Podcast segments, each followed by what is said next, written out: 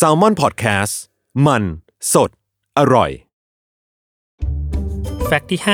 542 หากเครียด ตัวสั่น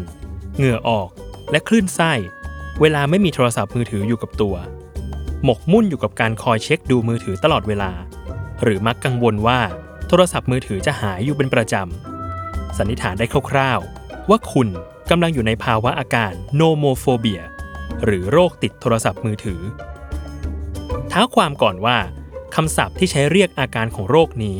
บัญญัติขึ้นเมื่อปีคริสตศักราช 2008 โดยองค์กรวิจัยของสหราชอาณาจักรอย่าง YouGov ที่นำคำว่า No Mobile Phone มารวมกับคำว่าโฟเบียหรือโรคกลัวในทางจิตเวชเข้าด้วยกัน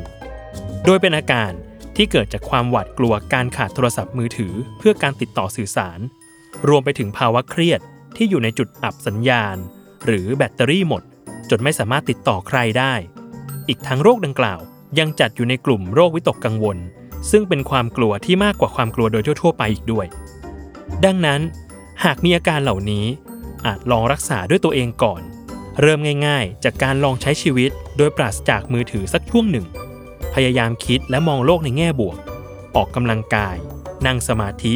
หรือฝึกการหายใจอย่างสม่ำเสมอ ซึ่งถ้าลองทำแล้ว ไม่สามารถอยู่ห่างจากการใช้โทรศัพท์มือถือได้ แนะนำว่าควรปรึกษาจิตแพทย์ เพื่อเข้ารับการรักษาอย่างถูกต้องทันที